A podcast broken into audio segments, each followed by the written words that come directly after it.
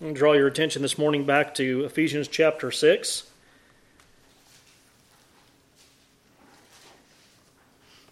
Ephesians chapter 6, we'll read verses 5 through 9.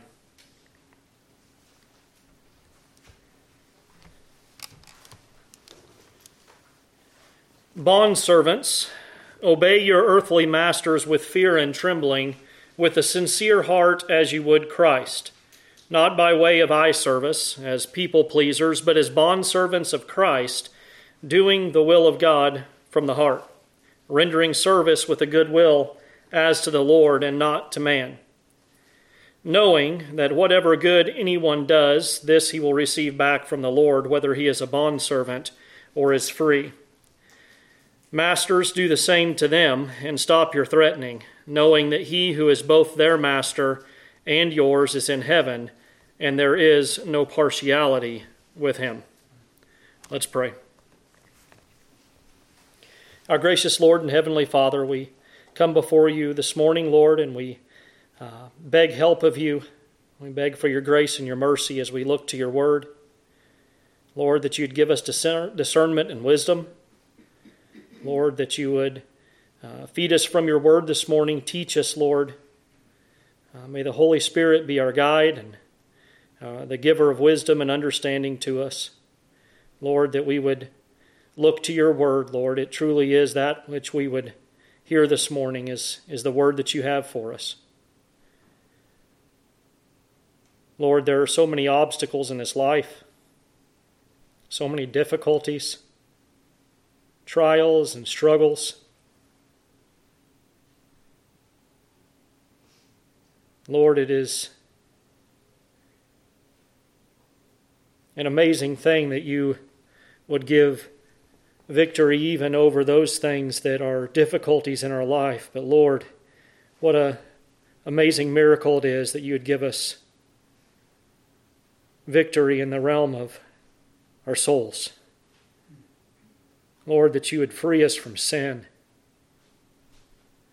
that you would bring salvation to such needy people,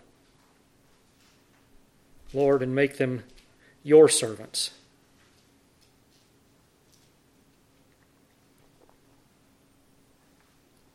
Lord, be with us here this morning. In the name of Christ we pray. Amen. I know we've probably discussed some of this before, but due to the text that we're looking at this morning, I want to bring up some things by maybe way of illustration to start. Um, so think we'll bring these back up again, um, maybe in a slightly different way. But um, I want to ask this morning, maybe as we start, do you understand how foolish it is? That we would treat something according to the effect and not according to the cause. Does, I hope that that question makes sense. Uh, let me let me rephrase that maybe.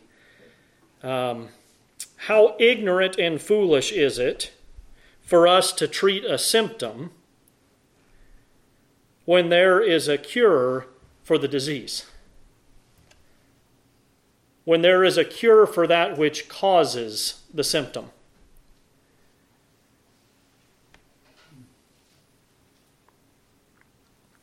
Is this not often what takes place in the medical field today? You know, Erin works in the medical field. Uh, we often have a symptom, and what happens is we medicate for that symptom. We medicate for the symptom. And that, medica- that medication itself sometimes has an effect on us. Sometimes that medication has a side effect that side effect causes other symptoms to appear. And then what do we do? Erin motioned it with her hands. We treat that symptom. And then something else pops up. And then what? Well, you all know exactly what. We give another type of medication to treat that symptom, and then on and on and on all of a sudden, and I can tell you from what I do for a living going into some of these houses, that you open up a cupboard, a cabinet, and there is just medicine bottle after medicine bottle, shelves deep, all the way with medication. I don't know how a person could drink enough water to take the medication that they are prescribed.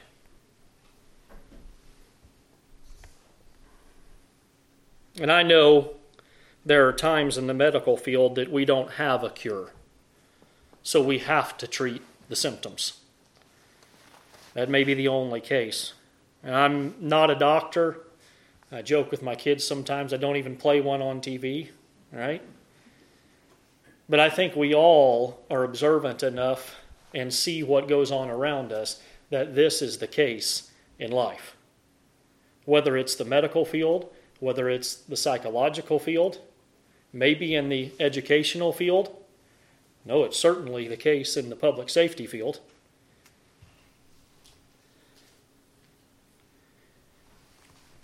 I know that all illustrations or analogies are somewhat imperfect, so let me come at it from a little bit different angle.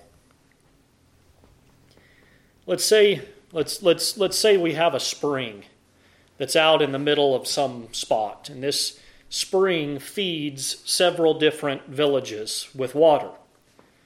And this spring becomes polluted. And the water then that flows from that spring is going to be what? It's going to be polluted. And there in the villages that this water feeds through this spring, this polluted spring, people are becoming sick, they're becoming diseased, and they're dying. So, what is the wise course of action here? Is it to find a medicine to treat the disease, to search for a medicine to treat the disease, the symptoms of this disease? Or is the wiser course of action to go to the stream, to the spring, and either find a way to purify that stream, that spring, or to find another spring where you can get clean water? Well, we'll see a little bit of this in the text as we go on this morning. As we look at the way Paul addresses slavery and the relationship that exists between slave and master, or as our text that, that we read earlier from the ESV translates it bond servants. Some of you may be reading from a translation that translates the word, the Greek word here, as servants. Pray we'll come full back, full circle back to this this morning as we address uh, various things through through the text here. But we must always begin uh, with the text. We must go to this text of sacred Scripture uh, so that our thoughts this morning and that which we proclaim would be that which God would have us to see from His infinite uh, gift to mankind His Word, His holy and inerrant uh, Word that He's given to us, and His, His wisdom and His sovereign authority that we might uh, know what is our rule of faith and practice. This is where we want to always be.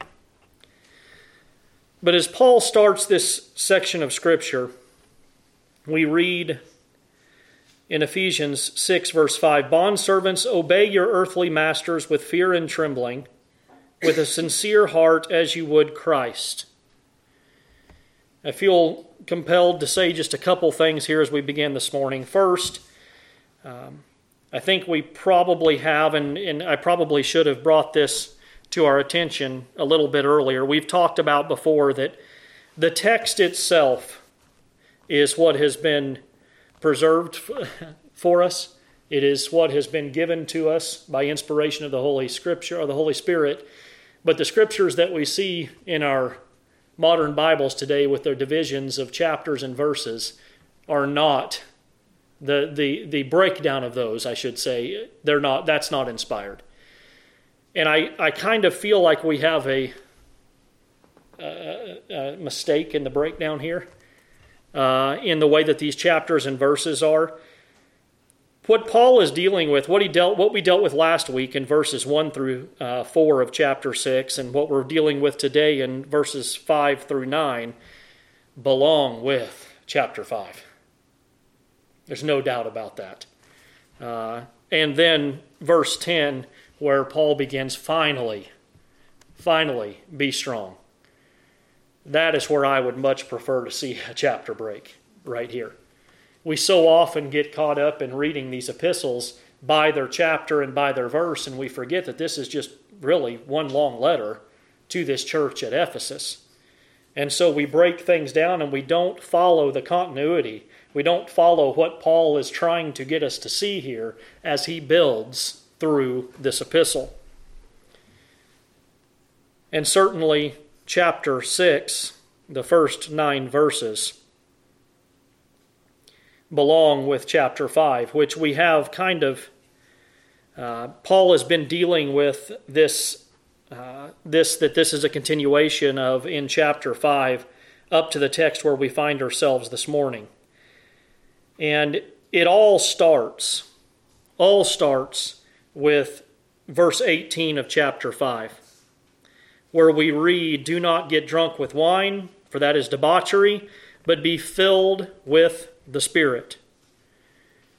And then also in verse 21 then a second point that kind of fits within the context and kind of as the foundation for the context of what we're dealing with.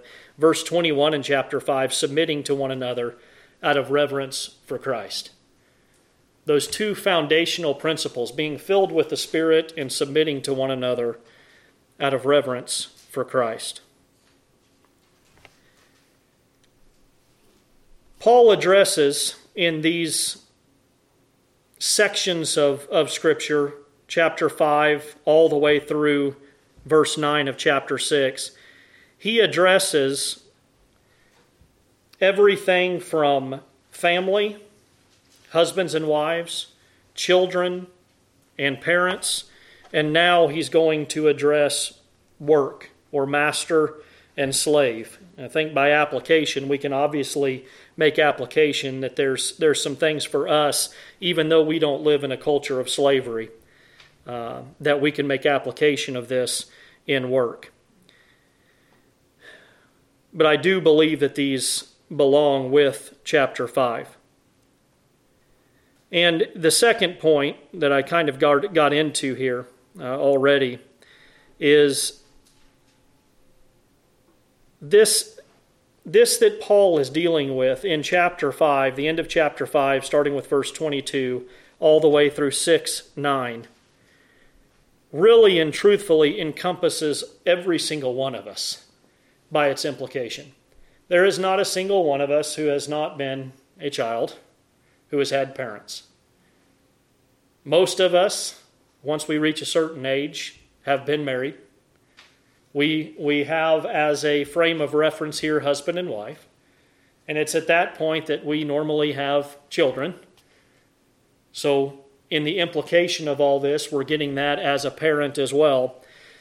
And then, certainly, what we're dealing with this morning has relevance to each and every one of us as we work, as we go through life, whether it's as a worker or as a boss. So, this, by implication, hits all of us. And it really, truthfully, is every area of our life that, tu- that Paul is touching with here that must be spirit filled. We're called to live a spirit filled life. And I don't mean by that that we're to speak in tongues. I don't mean that we're to be slain in the spirit. I don't mean that we're to run around jumping up and down. I don't mean that we're to live out our best life by speaking things, by, by, uh, by naming it and claiming it, so that we can have our health, wealth, and prosperity. It's not what I mean by a spirit filled life. I don't think that is taught in Scripture. What a spirit filled life is, is living out our lives exactly the way Paul has been telling us here in Ephesians 5 through 6, chapter 6, verse 9 by being filled with the Holy Spirit, submitting one to another. This, these are the effects of what Paul has been dealing with all through Ephesians chapter 1 through Ephesians chapter 3. Those things which God has done for us. Now what? Now we live in the Spirit, filled with the Spirit.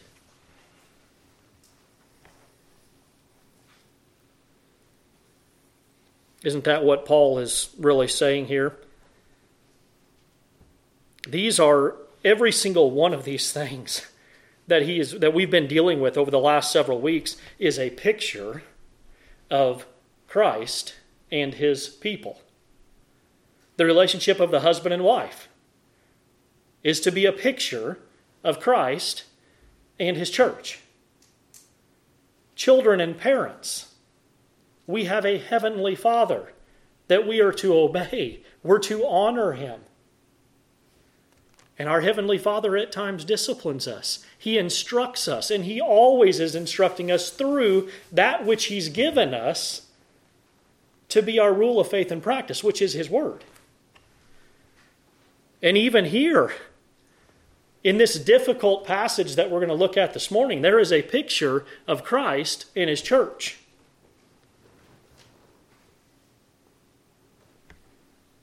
We are the slaves of Christ. He is our master.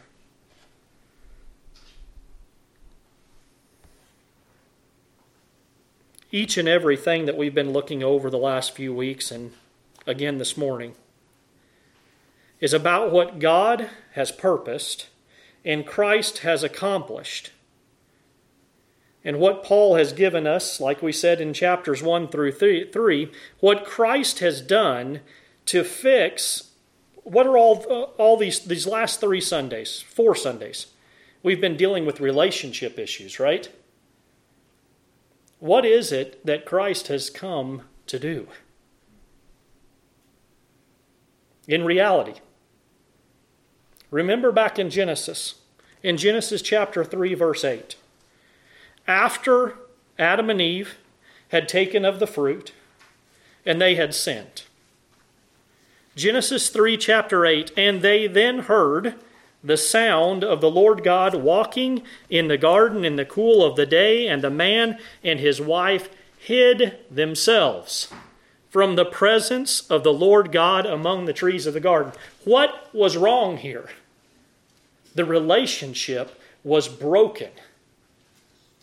They hid themselves from the Lord God in the garden.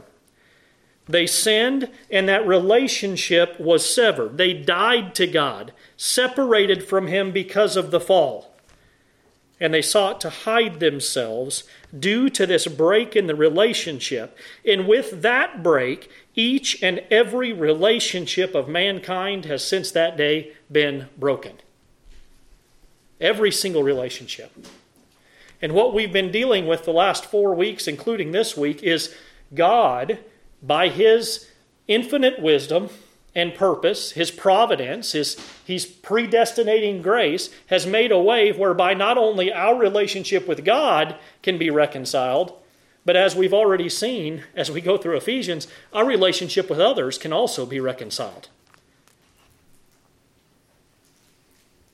Through Christ, we have been brought near to God.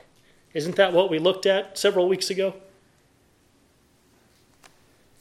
And made us, that is, Jew and Gentile, one. A relationship that was deeply severed. Jews and Gentiles hated each other, brought and made into one. So, with these things in mind, let's continue on here. Slaves Bondservants, obey your earthly masters with a sincere heart as you would Christ. First off, we, we must address that these that Paul is exhorting here truly are slaves. They truly are. Uh, he is writing to the church in Ephesus, which was made up in large part by those who were slaves. Ephesus was the capital of this Roman province in Asia and slavery was rampant there in Ephesus, in all of the Roman Empire. Yes, there were indentured servants. Yes, there were hired servants. Yes, there were all different levels of, of service that were, were employed here, but what we're dealing with here this morning is something much more. Paul will in verse 8, if you look down, knowing that whatever good anyone does, this he will receive back from the Lord, whether he is a bondservant or free. This draws attention to the fact, and it's my understanding that there's a contrast that Paul is putting forward here between bondservant and free. Literally, this is slave and one who had been freed from slavery. So when Paul uses the word, as we have translated in the ESV, bondservant, the better translation for this is just slave. Just slave.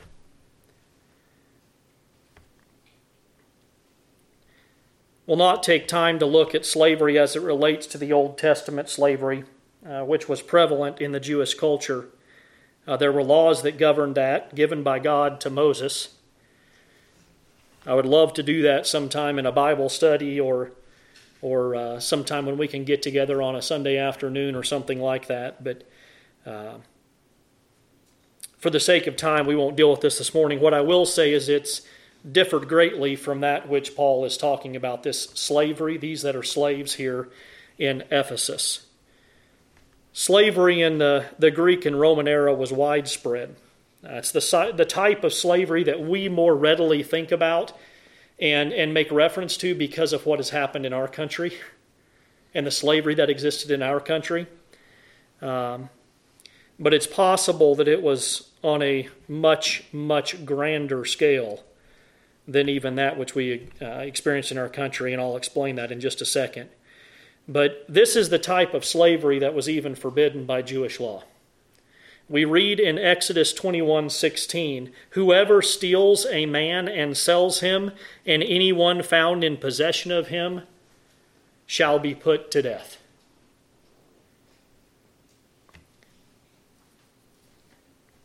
In the Greek city of Delos, Delos, there were as many as 10,000 slaves sold in a single day. Now, to put a scale on this, if we take that number by about half, let's say that 10,000 was the most. Let's half that and say 5,000. And instead of 365 days a year, let's say 250 days a year. There were 5,000 slaves that were sold. That's over a million slaves in a year. By contrast, when I look up what our country was involved in back in the 1700s and 1800s, the transatlantic slave trade, there were about 80 to 85,000 during the 1820s to 1830s. 80,000 a year. So you can see the scale of the slavery that was in and around this Roman rule that was being lived in in the time that Paul wrote this epistle to the Ephesians. This type of slavery is heinous, sinful, deserving of death, according to what we read from Exodus brought about what, by what can only be described as utter depravity or radical corruption, brought about in the heart of mankind by the fall, by original sin, and an absolute destruction that flowed from that of the relationship of man to man. But even in light of that, and in light of the fact that a large part of the congregation Paul is addressing here in Ephesus are on the slave side of the master slave relationship, he tells these slaves to obey their earthly masters with fear and trembling, with honor and respect. He exhorts them to obey in the same manner they would obey Christ.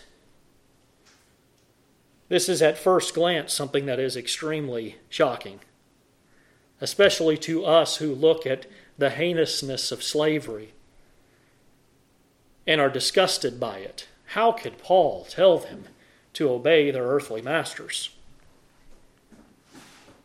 He says to obey them, not just obey them, but obey them with honor and reverence, with a sincere heart, as they would honor and revere Christ, Jesus, with a sincere heart. And this is not the only place we read this. This is not the only passage of scripture that makes reference to this. Colossians 3:22 Bondservants obey in everything those who are your earthly masters not by way of eye service as people pleasers but with sincerity of heart fearing the Lord. Paul writing to Titus in Titus 2 verse 9 says bondservants are to be submissive to their own masters in everything they are to be well pleasing, not argumentative. In 1 Timothy 6 1, let all who are under a yoke as bondservants regard their own masters as worthy of all honor, so that the name of God and the teaching may not be reviled.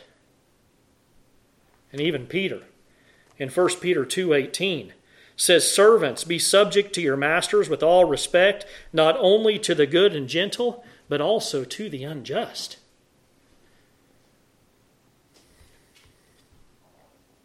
Paul goes on in verse 6 to explain what it is to do this with a sincere heart. Ephesians 6 6, not by way of eye service as people pleasers, but as bondservants of Christ, doing the will of God from the heart. This is what Paul means when he says to obey your masters with a sincere heart. It is to be done not as people pleasers, not by false pretense, not in deceit, not in hypocrisy, but do it with fear and trembling, with a sincere heart, as you would as a slave of Christ, or because you are a slave of Christ doing the will of God from your heart. Paul is exhorting these Christian slaves to obey their masters as part of their obedience to Christ. Christ who sees, Christ who knows, not just the outward, but the inward. Isn't this what we made reference to last week when we made reference to the seven letters to the seven churches in Asia Minor? There in Revelation 2 and 3, each one of those begins with Christ Jesus saying, I know. I know things about you that you don't even know. I know your poverty, but you're rich. I know your tribulation. This is not something that is un- unknown to me. This is not something that is hidden from me. Christ knows. And Paul is telling these slaves to obey their earthly masters as they would obey Christ, who sees into the very heart and the very intent of these slaves' obedience. It's as if Paul is saying, if you would please Christ, if you would please your master Christ, if you would honor Christ, if you would be faithful to Christ as your master, then do this. And he further explains in verse 7 rendering service with a good will as to the Lord and not to man. Paul, Paul speaks to these slaves here in Ephesus, and he says, Obey, render service to the Lord and not to man. This is how one in this situation may do what is right, even in the face of a cruel and uncaring taskmaster. This is how it's done. Do it as to the Lord, not to man. That's what we're called to do. That's what these slaves here are called to do. This is kind of like having someone you don't like asking you to do a task that you don't want to do. You ever been in that situation? It's a very difficult thing to do, is it not? To have someone you just really don't care to be around ask you to do something you don't want to do, a task that is, is just the, the worst thing you can think about. And it kind of compounds the disdain for doing that, that the person who asked you to do it is a person you don't care for. But isn't it different when someone that you love comes to you and asks you to do that task? Isn't it different when someone you honor and revere comes to you and says, Would you do this?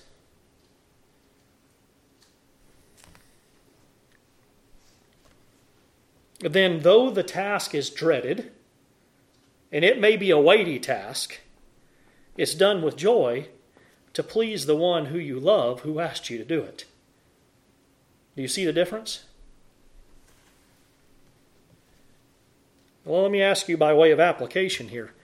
If this applies to slaves, does it not also apply to those who are hired?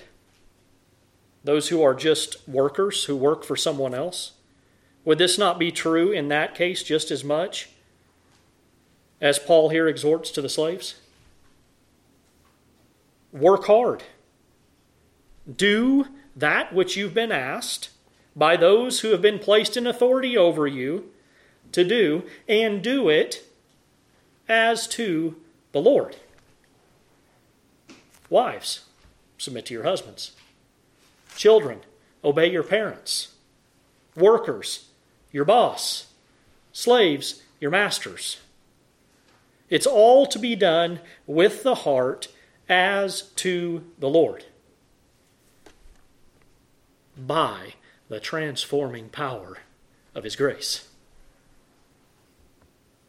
given to each one of those. These are not just any slaves here. Which slaves is he writing to? To the saints who are in Ephesus. There's a difference. To the saints who are in Ephesus, Ephesus, among whom are some of these slaves. Do you see what this accomplishes? from the verse we referenced just a moment ago in 1 Timothy, 1 Timothy 6 1. Let all who are under a yoke as bondservants regard their own masters as worthy of all honor, so that, here Paul gets to the point, so that the name of God and the teaching may not be reviled. Here is the point Paul was making there in his letter to Timothy. This obedience is to be done so that the name of God may be magnified in all who observe the life of the one who has been united to Christ Jesus. This is the one who bears his name.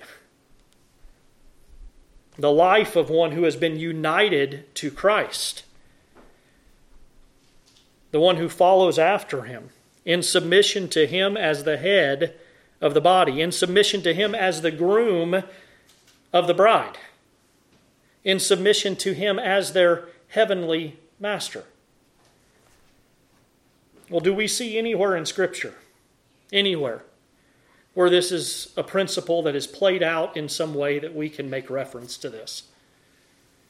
Glad you asked, or at least thought of that. We read earlier in our congregational scripture reading, didn't we? from Philemon. We'll look at this again in a moment from another perspective, but in what we are looking at right now, from the perspective of slave to master, look at what Paul tells Philemon about Onesimus. Philemon 1:11 Formerly he was useless to you, but now he is indeed useful to you and to me. Do you see this principle at work here in Onesimus? A slave who was not useful to his master, disobedient, evidently a thief. I think we can imply that from the letter that Paul wrote to Philemon. Had no respect for his master, according to the flesh, and he escaped, fleeing to Rome. Fled ran right into the Apostle Paul, who was imprisoned there. Is there not providence at work here? this slave flees from his master and runs smack dab into an, uh, the Apostle Paul, who's on house arrest in Rome, writing some letters Ephesians, Colossians, and then Philemon. He runs into Paul, and it was from Paul that Onesimus, this runaway slave, learned of sin and of the gospel of Jesus Christ, and he became a member of the body of Christ, a joint heir of eternal inheritance through Christ. So Paul sends Onesimus back with this letter to Philemon. And most likely, he and another also carried Colossians and Ephesians with them. So, this letter that were written, that we are reading from this morning and that we've been studying, may have been carried by Onesimus as well. So, Paul sends him back to Philemon, and Paul says, Philemon, this is Onesimus. I'm sending back to you this one, but this is not the same Onesimus that escaped from you.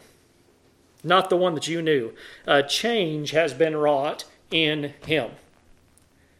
He's been brought from death to life. He's become a new creature by the Spirit of God. He's been joined to Christ and he is a servant of his heavenly master. Therefore, he will no longer be useless to you, but useful to you and to me. Because he seeks to what? Because he seeks to obey Christ. Here then is the principle that we see that Paul has laid out for this submission in the lives of slaves to their masters. I like what Ian Hamilton says regarding this. He says, Paul is reminding these slaves of their new identity in Christ. He says, Remember who you are, remember to whom you owe your first allegiance. Live not to please mere men, but to please the Lord who freed you and made you his bondservant. Then Hamilton goes on to make application beyond that of just slave and master. You know, we don't live in a culture that is, at least here in the United States, is predominantly a master slave culture. That all is by law done away with, thankfully. But we don't live in that anymore. But Ian Hamilton says here, he says Christians are always to be noted for their being respectful and diligent workers and not only when they are being watched. Every Christian is to live coram deo, before the face of God. Our first concern in work, as in all of life, is not to please the boss, but to please and honor the master.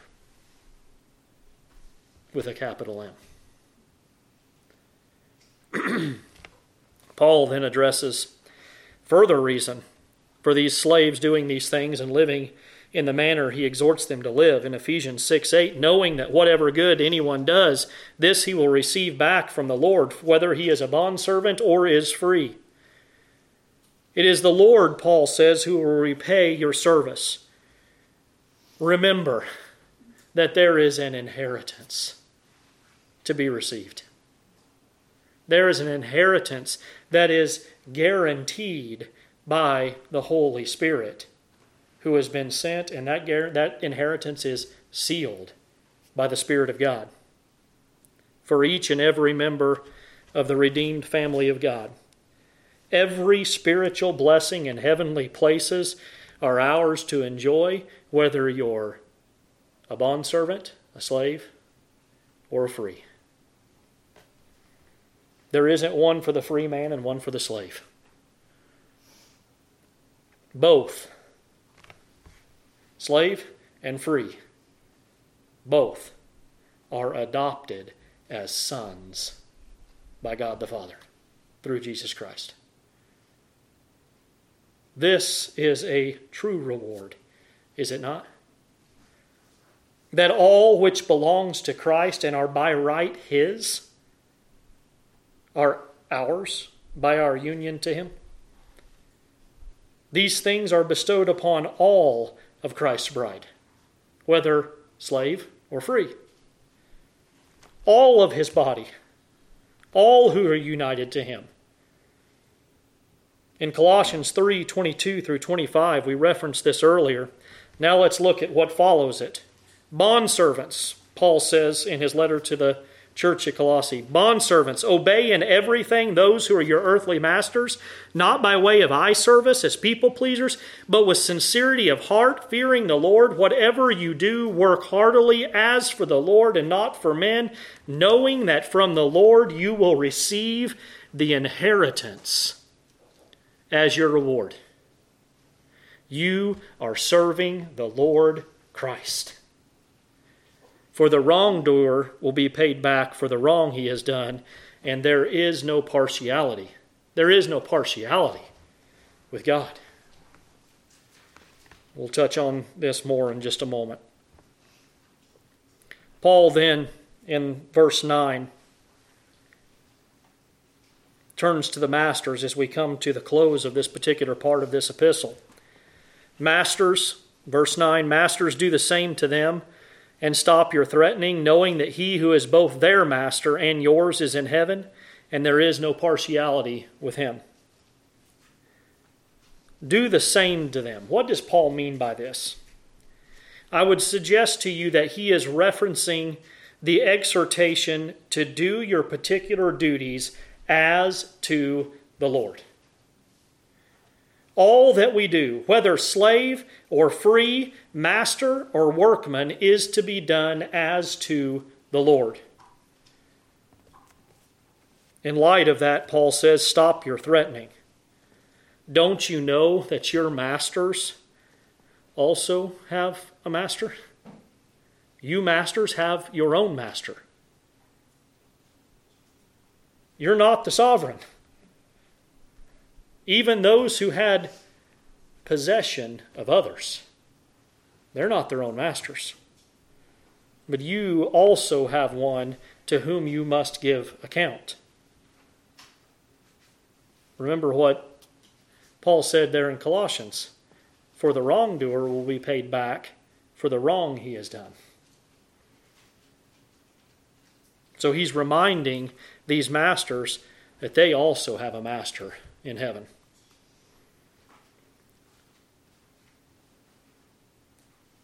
And here's what Paul says He who is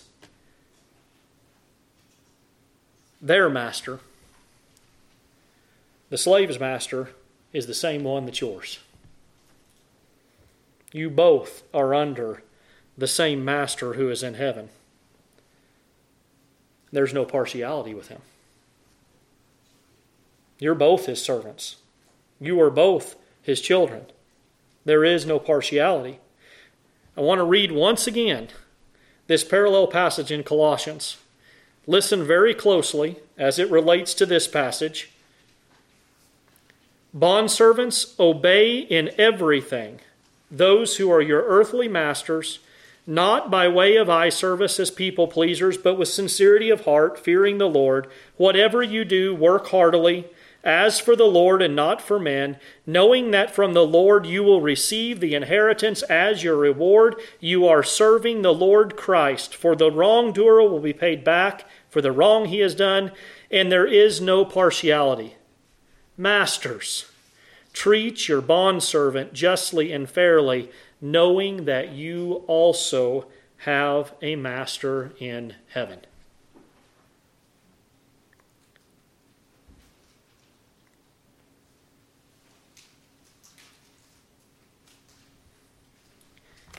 We will see this as we look again at Paul's exhortation to Philemon. Philemon 1, verse 8 Accordingly, Accordingly, though I am bold enough in Christ to command you to do what is required, yet for love's sake I prefer to appeal to you. I, Paul, an old man and now a prisoner also for Christ Jesus, I appeal to you for my child, Onesimus, whose father I became in my imprisonment. Formerly, he was useless to you, but now he is indeed useful to you. And to me, I am sending him back to you, sending my very heart. I would have been glad to keep him with me, in order that he might serve me on your behalf during my imprisonment for the gospel. But I preferred to do nothing without your consent, in order that your goodness might not be by compulsion but of your own accord. For this, perhaps, is why he was parted with you for a while, that you might have him back forever. And then see what Paul says. No longer as a bondservant, but more than a bondservant, as a beloved brother, especially to me but how much more to you, both in the flesh and in the Lord. So if you consider me your partner, receive him as you would receive me. If he has wronged you at all, or owes you anything, charge it, charge that to my account. I, Paul, write this with my own hand. You see, Paul would, would speak to his recorder. And he would speak what he would have this person write for him, and he would write it out. But Paul says, Here, give me the pen. I write this with my own hand. I will repay it. Whatever he stole from you, whatever he took from you, I will repay it. To say nothing of you owing me even your own self. Yes, brother, I want some benefit from you in the Lord. Refresh my heart in Christ. He's saying to Philemon, Show me your love for Christ in receiving Onesimus back as a brother. Show me the love you have for me in treating Onesimus, your slave, as a brother in the Lord. Here is the heart of what Christ has done. Here it is that the servant may submit to the master in fear and trembling, trembling, and that the master might treat the servant as a brother, as a joint heir of Christ, as a fellow adoptee of the Father. This, my friends, is the power of the gospel of Jesus Christ. The transforming work of God's grace in the heart of a sinful man to make them a son of God the Father, to make them a joint heir with Jesus Christ, to make them a brother with those who they were at enmity with. As we start to draw this to a close, I want to make sure that we understand something. There are groups that will say that Paul was wrong here and he should have called for the abolition of slavery. And that's a, that's a thought that runs through a lot of people's minds when they read this. Why didn't he just say slavery's wrong? Just set them all free. But I want to point out something to you. The New Testament never seeks as its goal to transform society from the outside. Never.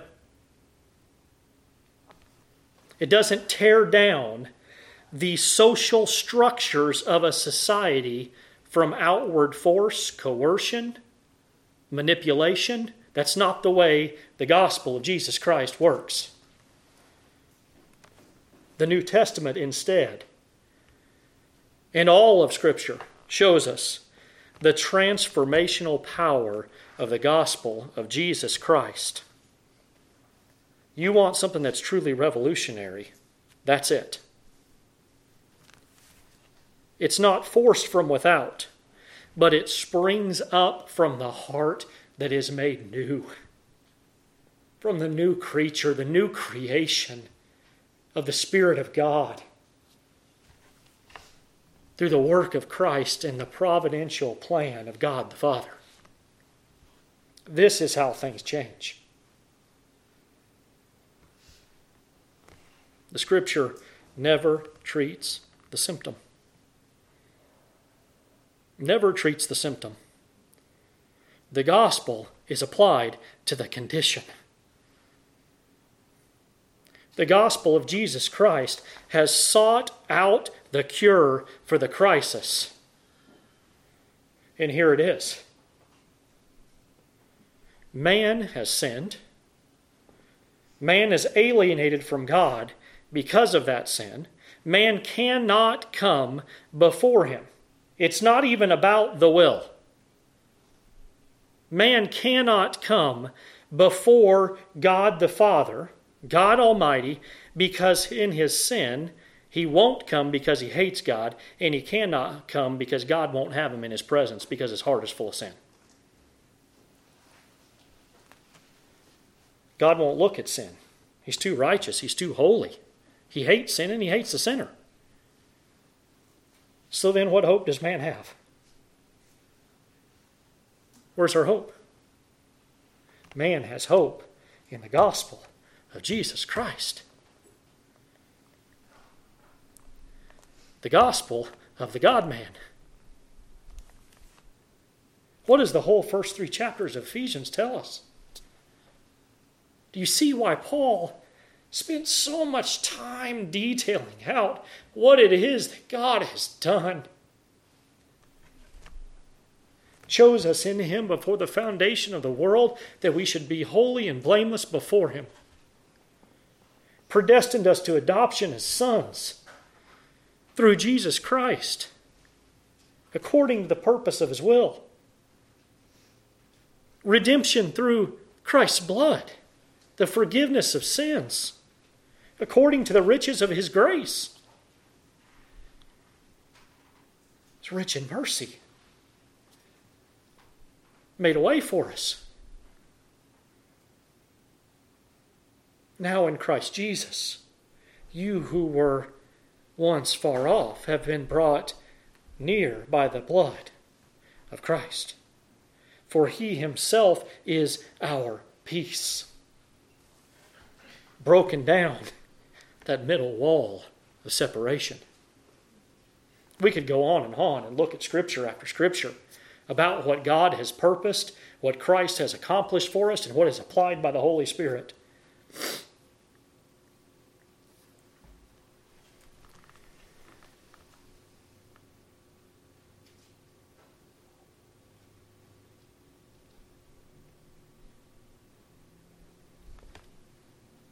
Christ made satisfaction for us, propitiation by his blood. I'm going to say something, and I don't want you to misunderstand me. Slavery, as the slavery that was existing here when Paul was writing this epistle to the Ephesians, the slavery that we that has existed in our country in the past is heinous, it's sinful, it's despicable.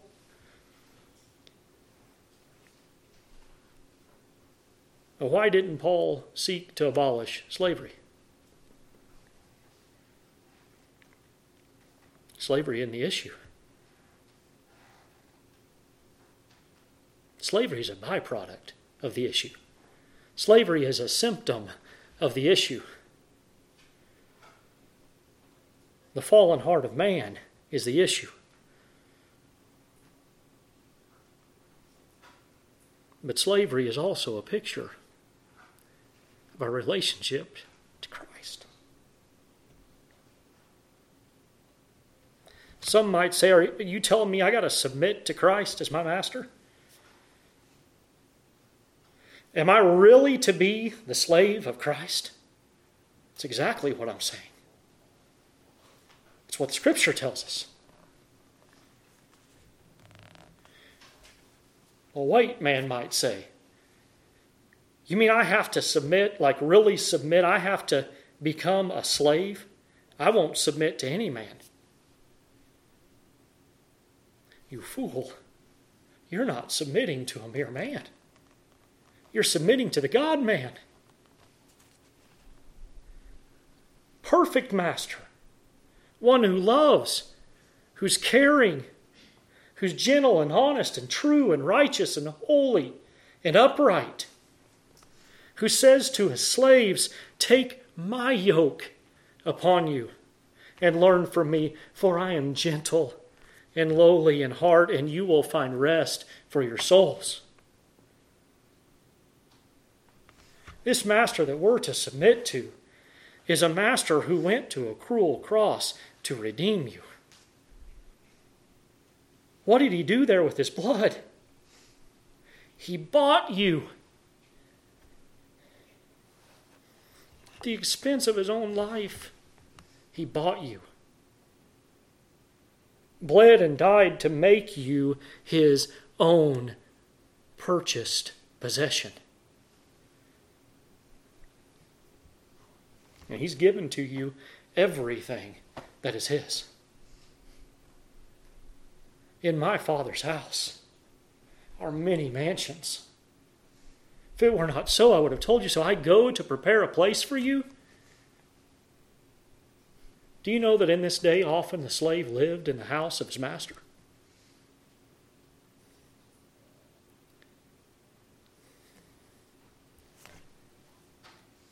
Is it any wonder that Paul would say in this passage, servants, bondservants, slaves, obey your earthly masters as you would Christ. Christ is more than an earthly master, He's the perfectly righteous, holy, upright, loving, caring, gracious, merciful, heavenly master. You understand that there was a provision in the law for a Jewish slave to willingly submit himself to his master for life? Jewish slavery, one of the ways that it was different was there was a time period on this seven years. But if a man, if a slave loved his master,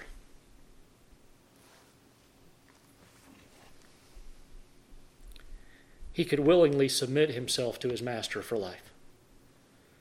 Exodus 21 5 through 6 says, But if the slave plainly says, I love my master, my wife, and my children, I will not go out free. Then his master shall bring him to God, and he shall bring him to the door or the doorpost, and his master shall bore his ear through with an awl, and he shall be his slave forever. Well, here, revealed to us in Scripture, is a master who we can truly say, I love my master. I want no freedom but to be bound to him for life, forever. Give me Christ as my portion. Give me Christ always.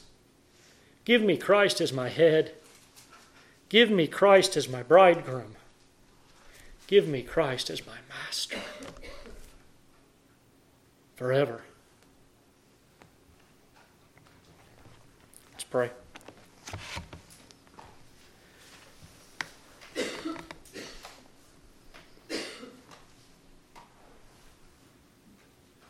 Heavenly Father, we thank you for your word.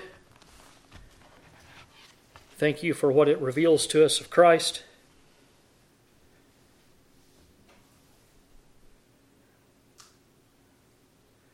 We thank you that He has redeemed us, He has purchased us, He has bought us.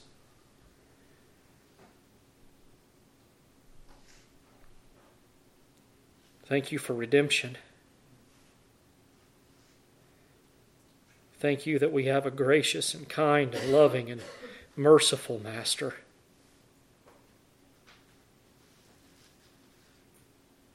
Who would lay down his life for us that we might be reconciled to you.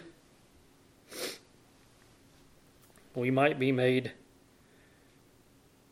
children of our Heavenly Father. Lord, give us grace that we may submit ourselves fully to Him. Lord, that we may follow Him, follow His leading, follow His example. And Lord, that by doing that we might be a light to those around us. That our relationship to Christ might somehow draw others to you. Be with us throughout this week, Lord. In the name of Christ we pray. Amen.